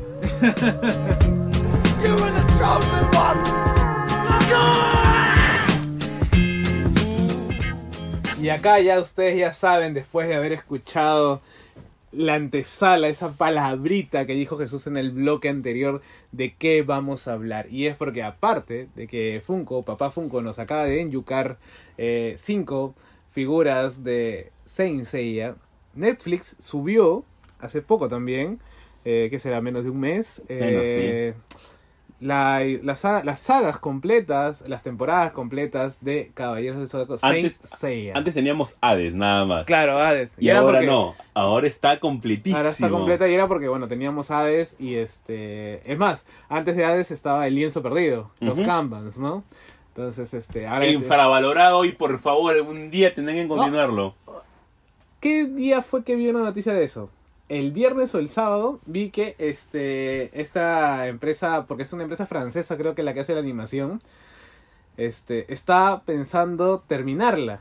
Está terminando, está pensando terminar los Kanbans. Yo todo el mundo creo que quiere eh, que termine. Es que en serio, es que la gente, cada vez que hablamos de Sensei ya sale el tema de los canvas y a toda la gente ama los canvas. Y a mí me da una impotencia tremenda porque digo, y no imagino si les ha gustado esta parte, que es la parte más aburrida, eh, no imagino cómo, ¿Cómo les va a gustar, Claro, el final. la segunda parte que es oro puro. Claro. Es extraordinaria. O sea, bueno, los que no pueden, pueden ir leyendo el manga y imaginárselo, Sí. ¿no? Pero la idea de ver un anime es quizás hasta en cierto sentido más... eh, La animación también es más extraordinaria. involucrado, más este perteneciente a ese mundo, Sí. ¿no? Más épico, además, la música, las escenas de pelea, las coreografías, ¿no? Y aparte que tiene, los, tiene mejores personajes, inclusive, que los cánones, o sea, los Eh, que conocemos. me ¿no? atrevo a decir que tiene mejores caballeros dorados. de que los dorados siempre siempre son el, la, Los- la- los que la- pagan pato. la rueda la rueda flaca del coche no Sí. los dorados este por ejemplo se dice no que los dorados nunca han hecho nada Es que siempre vas a comparar a los caballeros dorados. pero igual o sea pero es como que dicen no los dorados nunca hacen nada Claro, no es como que o sea hacen las 12 casas se acabó en Asgard no pintan no pinta para nada. y creo que por eso le hicieron Soul of Gold Inservibles. no para que digan ah por qué este este muchacho para que sirvan de algo no mientras Claro. mientras están peleando con Hades, ya estos se van a empezar a pelear con Andreas en, en, en Asgard, ¿no? Pero bueno, vamos a empezar por partes, ¿no?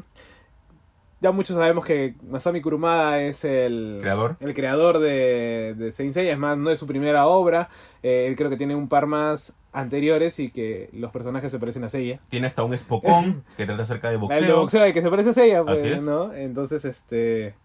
eh, ya no, ya venía como que trabajando. Pero es gracioso y es interesante a la vez de que el manga sale en, el ochen- en los años 80. Y como que no es... O sea, ¿qué es lo que reinaba en los 80 en los mangas? A ver si tú, tú puedes adivinar. En los 80 lo que reinaba en los mangas. Si no me equivoco, más reinaba la pelea, pero más pelea limpia. Y me refiero a, por ejemplo, animes. eh, No, no, tanto... pero mangas, en mangas, por En ejemplo, la- mangas. en la Shonen Jump, no, oh, no, en la Shonen no, Jump no, pero ¿qué era lo más resaltante? ¿No eran los mechas en ese momento? para un- eh, es que siempre ha sido el sector eh, bien marcado. O sea, siempre ha estado ese mercado de los mechas siempre presente. Entonces sí, pero en la Shonen eh, siempre ha estado presente en esa época, más que todo Dragon Ball, estaba en el pleno furor cuando comenzaban a sacar eh, animes de pelea, de pelea típica. Entonces cuando sacas un anime de mitología junto con peleas y el público explota. Es por eso que tal vez... Es- esas, eh, esas ideas, ¿no? Sí, es que Saint Seiya siempre le costó, por ejemplo, llegar a, a varios mercados. Le costó mucho entrar a Estados Unidos, en el cual poco a poco recién fue ganando este terreno y finalmente se apoderó de una parte, pero nunca fue gigantesco, como Dragon Ball, por ejemplo. Bueno, pero creo que creo que en ese tiempo todo todo Japón era difícil de que entre a Estados Unidos. Lo dijimos en un podcast pasado que quizás el- la gran apertura al mercado japonés oriental fue con Akira. Sí, y o sea, sino que sencillamente es el hecho de que no pega por el tipo de historia. Dragon Ball sí pega, Dragon Ball pega en un nivel extraordinario y no porque la historia de Saint Seiya sea aburrido, sino que para el tipo de mercado eh, tiene que pegar, ¿por qué? Porque Estados Unidos es rebote Estados Unidos y rebote a toda Latinoamérica. O sea, es como que nuestra pared, eh, que sea como sea, tiene que pasar el filtro. Pero acá fue al revés. o sea, acá Claro. pegó más rápido en, en Latinoamérica que, que en la propia eh, Norteamérica, Estados Unidos, ¿no? Sí. Y este, y bueno, y- o sea, en realidad pega más, más el anime, ¿no? No sé si el manga hubiera pegado. Creo No que el creo, manga no no, creo, no creo porque, que los, porque dibujos de, de, de Kuruma no son muy bonitos que digamos, y es Shin Waraki el que, el que rediseña para el anime y que con Toei y todos los demás este, hacen posible que, que, que las armaduras se vean tan, tan este, imponentes, Sí, los tan, pone menos piernones, les da un poquito más de anatomía. más ya era como Sí. yoyos, ya era... Sí, eh, porque generalmente el, el tipo de, de diseño que tenían eran piernones con la caja torácica un poquito más grande. Eh, entonces siempre las escenas de lucha eh, se aprovechaba mucho este concepto, más que todo con los saltos, las peleas, etcétera. En cambio, ya en la animación se da un poco más de anatomía común y corriente Real. para Real. que puedan ser un poco más fácil de animar. Y este, bueno, no, o sea, este, personalmente, ¿qué será lo primero? Bueno, nosotros tuvimos eh, el anime casi por los 90, 95 por ahí. Con un montón de reinicios, Con- no, pero- miles de reinicios. No, pero con, con la, no sé si típica canción de Los Guardianes del Universo, Claro. ¿no? Que era como que, me acuerdo cuando estuve en Argentina para el Comicopolis, eh, había una parte, o sea, una parte era cómic y otra parte era manga. Y este, en el de manga se veía más gente, más cosplay también, pero había conciertos. Y me acuerdo que el pata que estaba dando el concierto dijo, a ver, vamos a ver quiénes se acuerdan de esta. Y en eso empieza a, a- tocar la de los guardianes del universo, Los pues, ¿no? guardianes del universo. Y éramos como que cinco, cinco puntas que teníamos como 25 años que estábamos atrás, que era como que los guardianes del universo, los y los chivolos que están adelante, Nada no, que ver. nada que ver, y era porque a nosotros nos pusieron el, el opening de España. Claro. No, no nos pusieron el opening que era, debería ser Pe- Pegasus Fantasy, pues, ¿no? Es más, nos pusieron con un montón de escenas de de la, sagas. de la penada de la película de la película de Abel. De la película de Abel. Claro, ¿no? entonces era como que aguanta. ¿Por qué esto que ven en el intro nunca lo he visto hasta el momento? ¿Por qué? O sea, nos, nos pusieron cosas, en serio, bien mal pensadas, si que cabe dentro del concepto, eh, para un tipo de mercado en particular. Porque no fastidies, te ponen una película que nunca vas a ver después de muchos años, te lo ponen en el opening que tú dices, ¿de dónde sale esto? Pero bueno. Y en ese, bueno, en ese tiempo no sé si tú te preguntabas si es que el opening te contaba algo. Yo la verdad que ni, No, ni a ni, ni preguntaba eso, simplemente era como que quería... Pero siempre me acuerdo de las guardianes del universo más. A veces eh, pongo esa canción así mientras estoy haciendo eh, cosas de la casa y demás. Y, Y te a cantar. motiva, te motiva. Te motiva, ¿no? Aunque Pegasus Fantasy es mucho mejor, ¿no? Claro. Pero... Eh, vamos un poquito más a la historia. La historia, como justo decía José Carlos, parte a partir de la mitología de lo que son los caballeros. Los caballeros, los guardianes de Atena. Los santos. Los santos de Atena. Pero también están los caballeros de oro, que son los caballeros del zodiaco. O sea, O ellos, sea, estrictamente. estrictamente, los ellos- sí son, ellos sí son. los dorados, nada más. Los otros son los santos. Pero es gracioso, por ejemplo, ver un poco el tema de, de cómo se forman estos santos. O sea, ser un santo es. No es que tú, tú llegues a ser un santo mediante entrenamiento, mediante pelea, ni desarrollas el cosmos este, eh, mediante ejercicios. No, o sea, tú ya eh, naces con esa estrella, mejor dicho, es que como que predestinado por los dioses a que tú ibas a ser un santo. Cosa que después se contradice varias veces, ¿no? Claro, o sea, eh, también te inventan un montón de cosas, al menos en los prim- las primeras este, sagas, pero ya después, cuando eh, Kurumada saca, saca el... Ay, ¿cómo se llama? El, no, la gigantomaquia no es. Eh, hay un... Hay un, como una enciclopedia que es este las bases de todo el universo de Seiya que, que, que Kurumada la hace mucho después, en donde te, te empieza a explicar cosas como que, que es el cosmos, cómo es un santo, ¿no? Que es como que la versión oficial del, el- la guía oficial del mundo. ¿no? Claro. Y este, y te explica que, que los santos son personas nacidas bajo el signo que le corresponde. En este caso, por ejemplo, si tomamos a Seiya, Seiya nace bajo el signo de Sagitario, pero con el- la estrella de Pegaso. Claro, y entonces ahí ya se contradice un poquito, ¿no? Porque al inicio era únicamente bajo el tipo de estrella. Claro, el tipo de estrella, pero después, ok, creo que, creo que es el tema de la traducción también. Porque es como que tú dices, ya, pero si... Tú dices, si- si está- nace, está- nace por Pegaso, por Pegaso no debería de llegar a ser el caballero de Sagitario. claro, pero después te dicen, no, como que como son 12 signos y nosotros no nacemos bajo el signo del Sagitario, bajo el signo de, ci- de Cisne, por ejemplo, Claro. ni bajo el signo de Andrómeda, solamente nacemos bajo 12 signos. Entonces ya, tú tienes este, pero también tienes la influencia del otro. pues, ¿no? Bueno, es probable, es Entonces, probable. es obviamente tratas de arreglarlo porque hay infinidad de cabos sueltos que cuando uno crea el manga, la verdad que ni, ni te preocupas porque tú dices, como en todo manga en Japón, o sea, si no funciona, te cortan. Claro, y creas otro. Y creas otro, ¿no? Claro. Entonces es como que dices, ah, ya esta vaina, vamos a ver cómo funciona. Y funcionó. Entonces ahora, puta, tienes que empezar a rellenar todos los huecos ahí con, con resanador, ¿no? Y Claro. después pasarle una planchada. Hay para- varias cositas ahí de que en la historia tuvieron bastante connotación y que después ya te das cuenta. Era, por ejemplo, a ver, antes de, de arrancar ya con lo, con lo profundo y con los detalles, etcétera, eh, ¿en qué sagas está dividida Saint Seiya? Primero en las sagas principales. Ver, la- Eh, el inicio es la del torneo El torneo galáctico. galáctico, pues, ¿no? Ahí arranca todo que el premio mayor era la armadura de Sagitario. Pero es- es- ahí es, es, es interesante. Otra, otra, otra contradicción.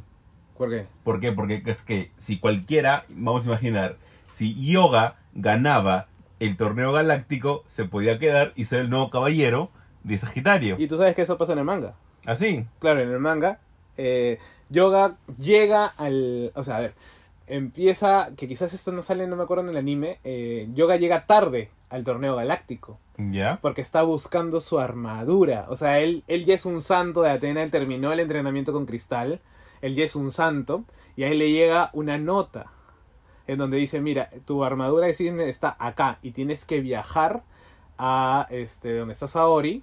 Que creo que Japón. No sé por qué Grecia y Japón están tan cerca, la sí, verdad. están al costado. Están al costado, entonces este, tienes que viajar a Japón, ir al torneo galáctico, porque esos caballeros que están concursando han sido traidores al santuario. Así. Claro, probablemente lo dice Saga, no Saga, que es el más traidor, ¿no?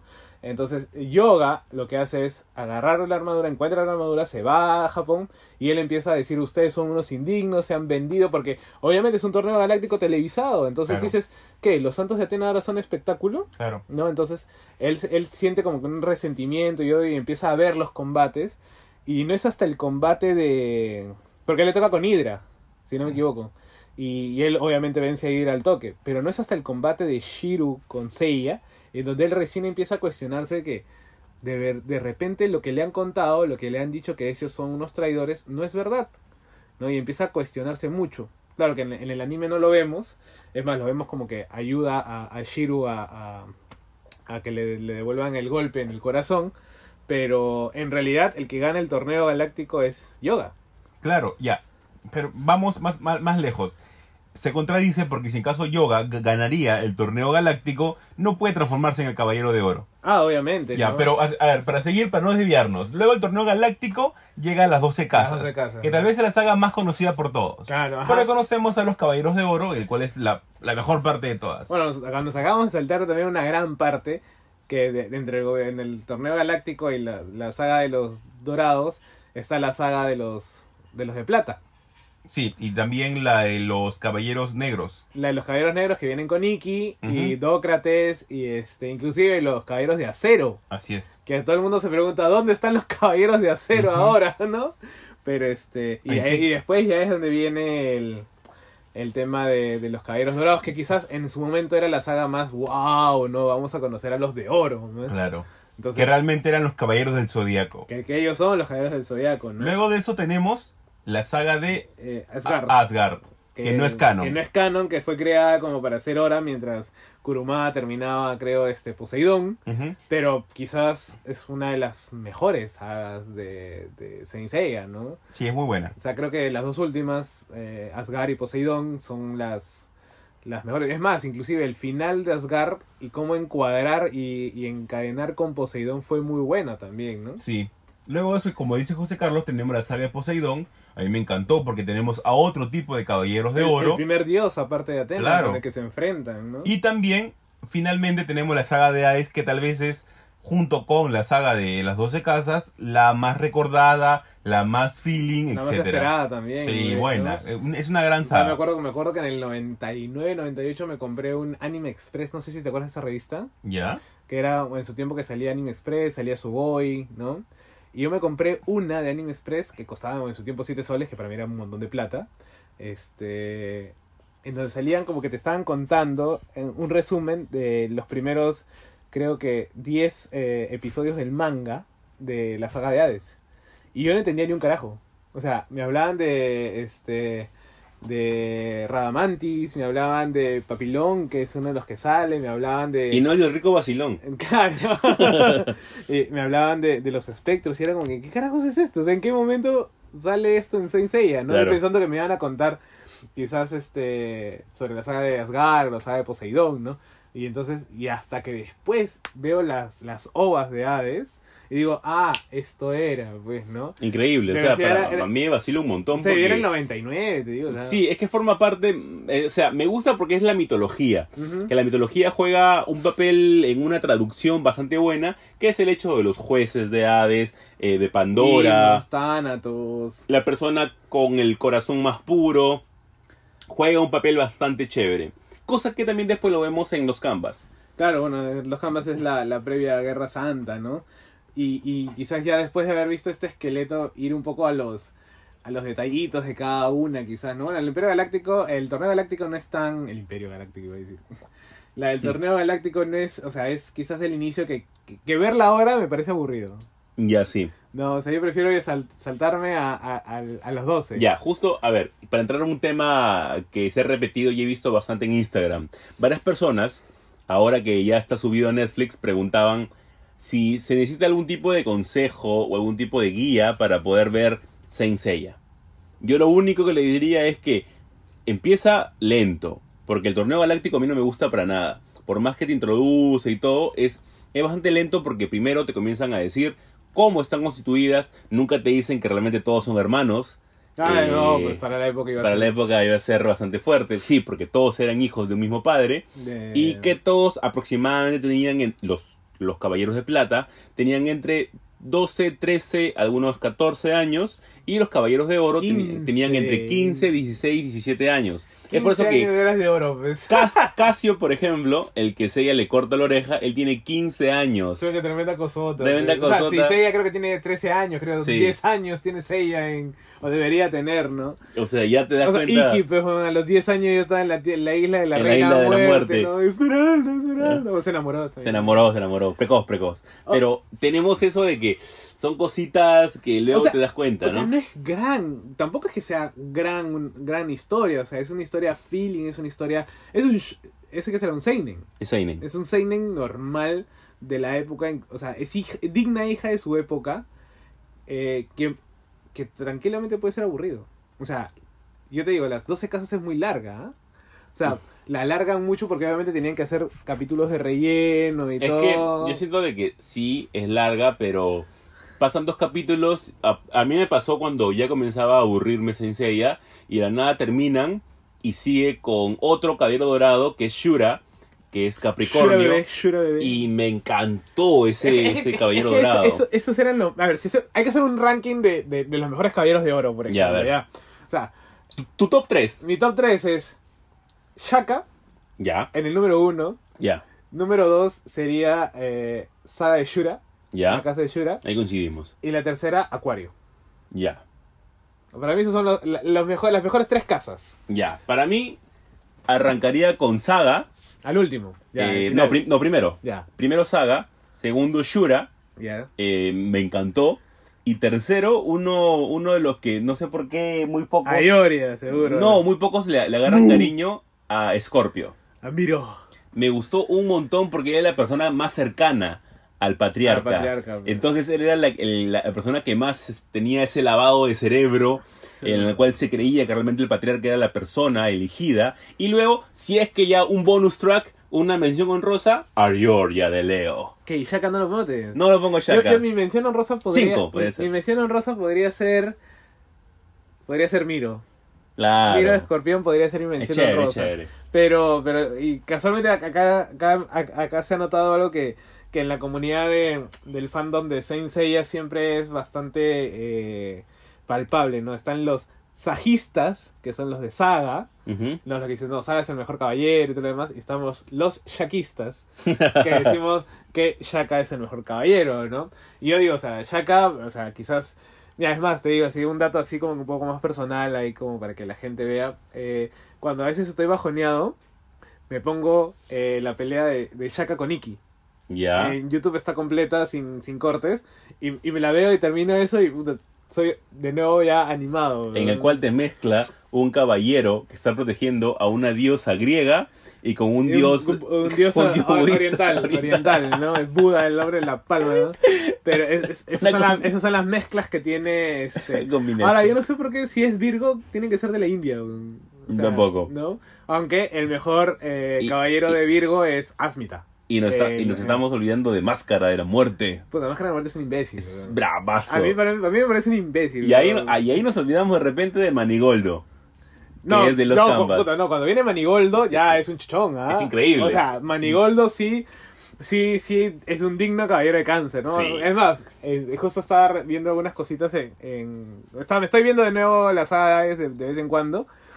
Y, o sea, hay una escena en, en que Máscara de la Muerte, que son estos los resucitados por Hades, le hace las ondas del infierno a Radamantis. Tú sabes la, la- la estupidez que acaba de hacer, ¿no? Sí, claro. O sea, le hace las ondas del infierno, de la- no, las ondas de la muerte del infierno a un maldito juez del infierno. Del infierno, O sea, es su jato, güey. Claro. Es como que, brother, me vienes, es como que le digas a mi perro que me muerda. Claro, o o sea, sea, ¿sabes o sea, no? te voy a mandar a tu jato, güey. Claro. No, no seas imbécil, pe, máscara de la muerte. Por eso te mataron, ¿ves? Y, y, o sea, hay una parte bien chévere que es la parte cuando resucitan a todos y se da cuenta que todos están llorando. En la que se dan cuenta de que todos sí sirven a Ah, Hades ahora. ya, ya, ya. Cuando sí, cuando es como que. Cuando venga, ves a través del espíritu y están sus ojos tapados. Tapados, Y todos sí, están todos llorando, llorando. ¿no? Como decirle- Feeling, feeling. Pero es que acaban de traicionar a Atena. Claro, ¿no? O feeling, sea, feeling, era feeling, como- o sea, claro, era el plan de Shaq, de, de Saga. El plan de, de, de Camus. Inclusive es más. eh, en la saga es este. Shion de, de Aries. No se da cuenta hasta el final de la primera etapa, que es la etapa del santuario, el plan que tenía Saga con los demás para acabar de por sí ya con Claro, la Guerra Santa, claro. ¿no? Y eh, cuando se da cuenta es donde dice, pucha, no, sí, y él mismo eh, muere, se despide de, de, de Doko, pero él muere y este y continúan todos los demás caballeros. Ese con- motivo por el cual es tan importante de que se explique y se termine de explicar en los Canvas. ¿Por qué?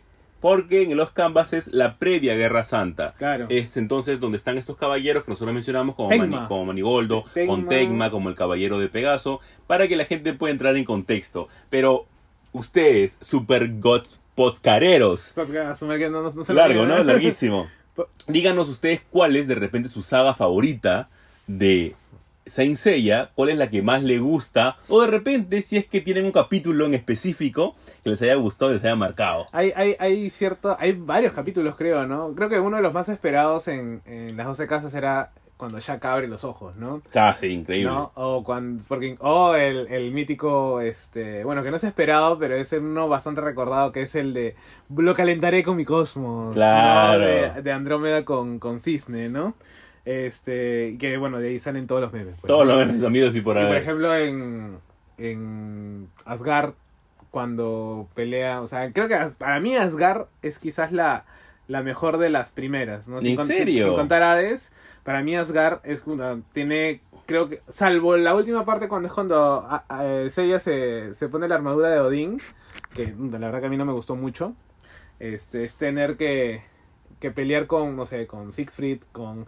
Quizás el que más me gustó fue este Fenrir, ¿Ya? y, y encuentras también la mitología de City Bat, de Alcor, o la de Alberich. Yo me quedo con Poseidón, ¿ah? Porque me gusta mucho Yo el, hecho de, de que un dios esté, esté encerrado y que pueda ampliar esta mitología de que no es únicamente Atena. Claro, no, y ahí también- que lo despiertan, ¿no? Claro, sino también hay otros dioses. eh, y más que venga con repercusiones de las 12 Ah, casas.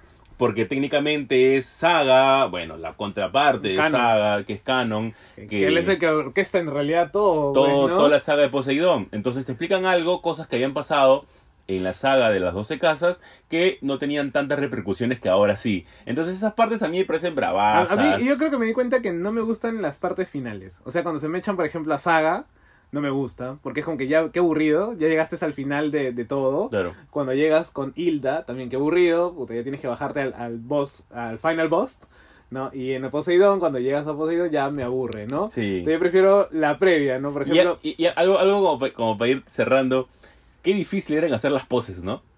Porque justo Nah. con, unos, con unos amigos decíamos que el que la tenía más fácil era Shura. Levantaba el brazo y ya Ah, estaba. claro, no, en cambio, a ver, hazte un polvo de diamante. No, tenías que hacer toda, toda la mímica de, de- del... Es que, es que eso era un punto interesante dentro del, del anime que dibujaban la constelación. la constelación y las estrellas y todo. Bueno, creo que solo los de bronce, los de, los de oro no hacían eso, ¿ah? No, pero por ejemplo, eh, Milo, eh, él No, sí- Miro te dibujaba, te hacía un Claro. croquis en el cuerpo con, no, con y, las y él, él se paraba en una pierna y la otra pierna la ponía para atrás como Ah, para hacer sí, de una es especie de escorpión. Es el único. A ver, después... bueno, y eh, Shura que solamente levanta el brazo. Shura levantaba el brazo. Y Camus que solamente junta las manos igual junta las como la manos. ejecución de eh, Aurora. Tauro era los brazos extendidos. Claro, pero eso no es dibujar estrella. Eh, no, para nada, pues, para nada. Y Mu, cuando hace que este.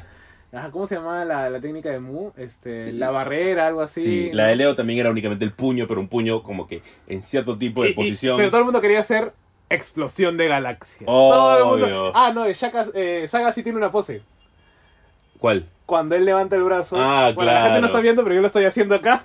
Divino tesoro. No.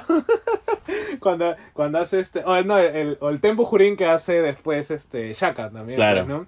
O cuando le va quitando los. Es que era, era traumático cuando te va diciendo te voy quitando los sentidos. Sí, a mí, a mí me parecía. era Era, fuertísimo. fuerte. o sea, como, y, y, y veías que los ojos se le oscurecían, se le oscurecían Sí. todo. O cuando lo- el cuerpo tomaba ciertas este, formas medias raras, Sí, anatómicas. sí. Porque te das cuenta de que estaba, estaba con el brazo roto, la pierna Sí, rota. era como que, ah, la mierda, Sí, no, era- era, era para mí fuerte. era muy traumante, ¿no? Entonces, pero bueno, nos ha quedado corto porque Nos te ha quedado faltan las películas Nos ha también, ¿te corto, acuerdas? sí. Ah, Así una chiquita, tu mejor película, no me digas lo...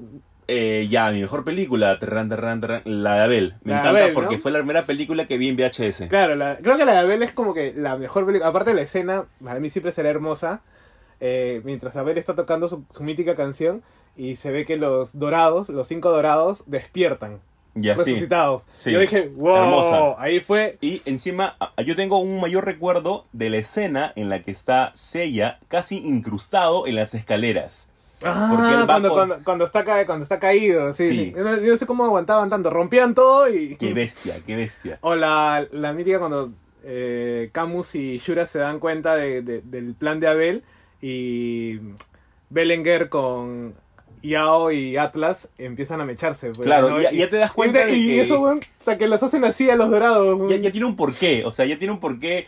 eh, a ver, que se puede extender la mitología y no únicamente se queda en Atenas, sino que hay varios dioses. Es por eso de que siempre se dice que va a continuar para una saga de Zeus. Bueno, la saga de Zeus a continuación es la de Next Dimension, ¿no? sí, claro. O sea, ahí está todo, inclusive ahora tenemos a Ofiuco, ¿no? Sí, Eh, pero cosa de que a mí no me, no me termina de cerrar. Yo Pero creo que la animen ahí- nomás, yo creo que la animen. Sí, ahí, ahí es cuestión de gustos. Entonces, espero que les haya gustado este podcast. Eh, espero que ustedes nos digan, nos etiqueten y nos digan cuál es su saga creo, que, favorita. creo que va a quedar para una masa. Sí, sí, sí, va a dar por un especial. un díganos, especial díganos. más. Ustedes deciden, ustedes deciden y nosotros hablamos Y nada si, más. si ven este Saint Seiya también en Netflix y la pueden a ver, ¿no? Yo estoy viendo así salteado, pero me voy de frente a Asgard, ¿no? Ya, Ya, claro, diferente. Yo voy de frente a la de Poseidón para empalmar con la saga de Hades. ¿no? Y, al- Y y nos